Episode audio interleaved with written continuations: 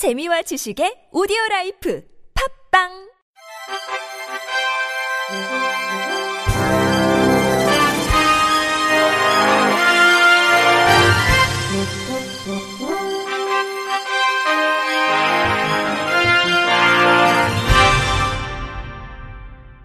청취자 여러분 안녕하십니까? 10월 30일 월요일 KBIC 뉴스입니다. 보건복지부는 연말까지 시각장애 안마사관 인자가 개설 운영하는 불법 마사지 업소를 집중 단속합니다. 단속 대상은 지자체에 안마시술소, 안마원으로 개설 신고하지 않고 영업하는 무자격 불법 마사지 업소입니다. 이번 단속은 의료법상 시각장애인만이 안마사 자격을 취득해 안마업을 할 수 있음에도 무자격자의 불법 마사지 영업으로 안마사의 생계가 위협받는 문제를 개선하기 위해 마련됐습니다. 현행법상 시각장애인만이 시 도지사에게 안마사 자격을 취득해 안마 마사지 지압 등 각종 수기 자극요법을 시술할 수 있습니다. 이는 다른 직업을 구하기 어려운 시각장애인의 생존권을 보호하기 위한 것으로 헌법재판소에서도 합헌 결정을 내린 바 있습니다. 의료법 제88조에 따르면 안마사의 자격을 받지 않고 영리를 목적으로 안마를 한 자는 3년 이하의 징역이나 1천만 원 이하의 벌금에 처할 수 있습니다. 이와 함께 복지부는 지자체의 안마, 마사지, 지압을 표방하는 5개 광고물 허가증 교부 시 안마 시술소, 안마원 개설 신고 여부를 확인하도록 요청했습니다. 복지부 관계자는 시각장애인의 생활 보장을 위한 안마업 활성화 방안에 대해 대한안마사 협회 등 관계자와 지속적으로 협의할 계획이라고 말했습니다.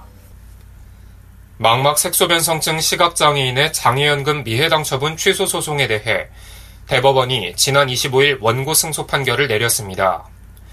망막 색소 변성증으로 시각장애인이 된 전모 씨는 국민연금공단에 장애연금을 신청했으나 공단은 국민연금 가입 기간 중 발생한 질병이 아니라며 지급 신청을 거부했고 이에 대해 전 씨는 소송을 제기했습니다.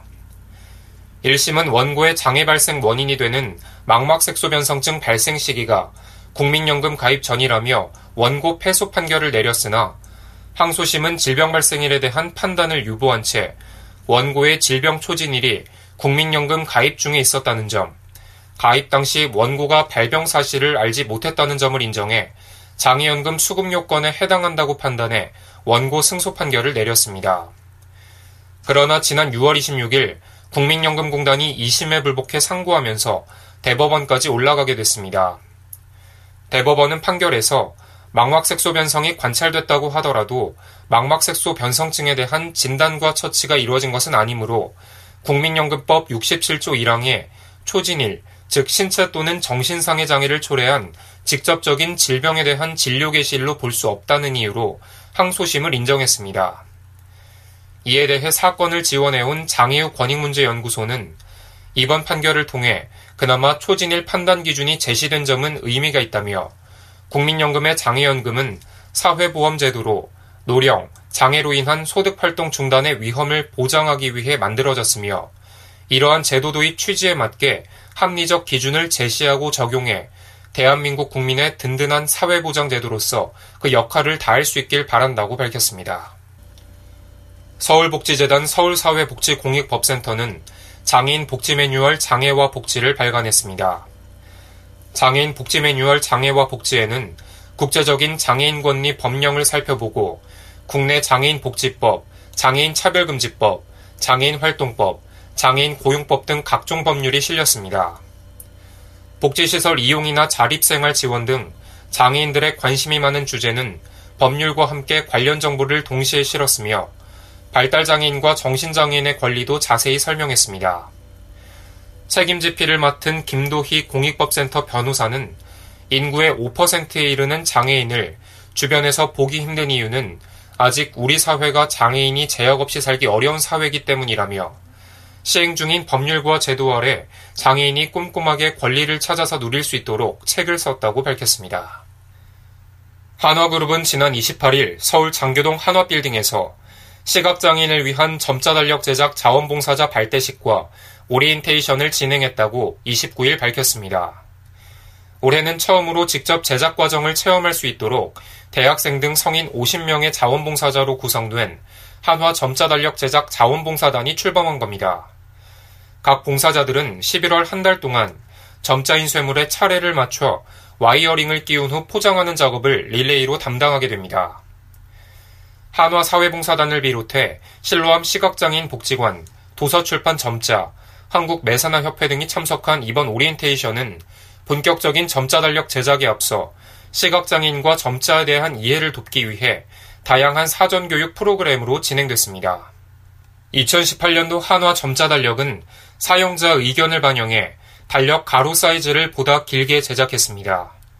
한화 점자 달력은 매년 의견 수렴 과정을 통해 절기와 기념일, 음력 날짜까지 점자로 별도 표기하는 등의 개선이 이루어져 시각장애인들에게 큰 호응을 얻고 있습니다.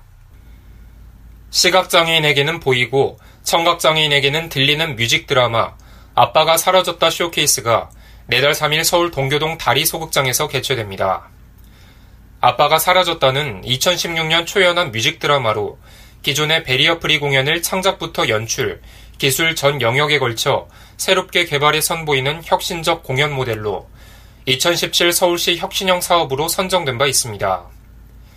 이 공연은 갑자기 사라져버린 아빠를 쫓는 딸과 그 주변 인물인 김선녀, 진국인 등 개성 있는 캐릭터들의 이야기가 가족애를 떠올릴 수 있게 하는 내용으로 장애인과 비장애인 관객, 남녀노소 모두 공감하는 작품으로 인정받았습니다.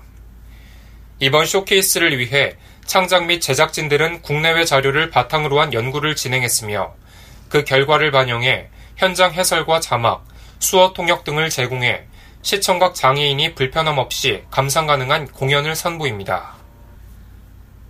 한 남성이 지하철 승강장의 주인과 있던 안내견을 발로 차며 욕설을 내뱉는 모습이 공개돼 비판이 일고 있습니다.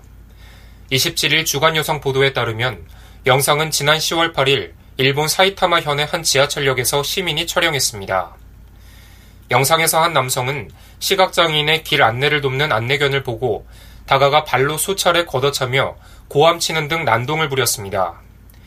안내견 주인인 시각장애인은 개가 남성에게 피해를 준 것으로 오해해 목줄을 잡아당기면서 남성에게 그만둘 것을 요구했습니다. 그 후 인근 시민들이 나서 남성을 제재하면서 난동은 멈췄습니다. 영상은 모습을 촬영한 시민이 소셜 미디어에 올리면서 논란으로 번졌습니다. 영상을 본 시민들은 시각장애인에게는 눈 같은 안내견을 아무 이유 없이 학대했다며 동물학대와 사회적 약자를 괴롭힌 질 낮은 범죄라며 크게 분노했습니다. 이에 대해 일본 맹도견 육성협회는 가해 남성을 찾아 재발 방지와 사과를 요구했습니다. 남성은 스트레스로 화가 나서 개를 폭행했다며 자신의 행동을 반성한다고 사과했습니다. 끝으로 날씨입니다. 내일은 전국이 대체로 맑지만 올 가을 들어 가장 낮은 기온 분포를 보이며 체감 온도가 매우 낮겠습니다. 그리고 일부 지역은 새벽까지 흐리고 비가 오겠습니다. 아침 최저 기온은 서울 대전 2도, 대구 5도, 부산 7도, 강릉 7도이며 낮 최고 기온은 서울 15도, 대전 14도, 대구 15도, 부산 17도, 강릉 16도로 평년보다 낮겠습니다. 예상 강수량은 강원 영동 5에서 20mm, 경북 동해안 경북 북동 산지, 울릉도 독도 5mm입니다. 이날 일부 내륙 지역에는 얼음이 어는 곳이 있겠으니 농작물에 피해가 발생하지 않도록 주의하셔야겠습니다. 동해안에는 돌풍과 함께 천둥 번개가 치는 곳이 있고 너울로 인한 높은 물결이 해안도로나 방파제를 넘는 곳이 있겠으니 해안가 안전사고에 유의하시기 바랍니다. 이상으로 10월 30일 월요일 KBIC 뉴스를 마칩니다. 지금까지 제작의 권순철, 진행의 김규환이었습니다. 고맙습니다. KBIC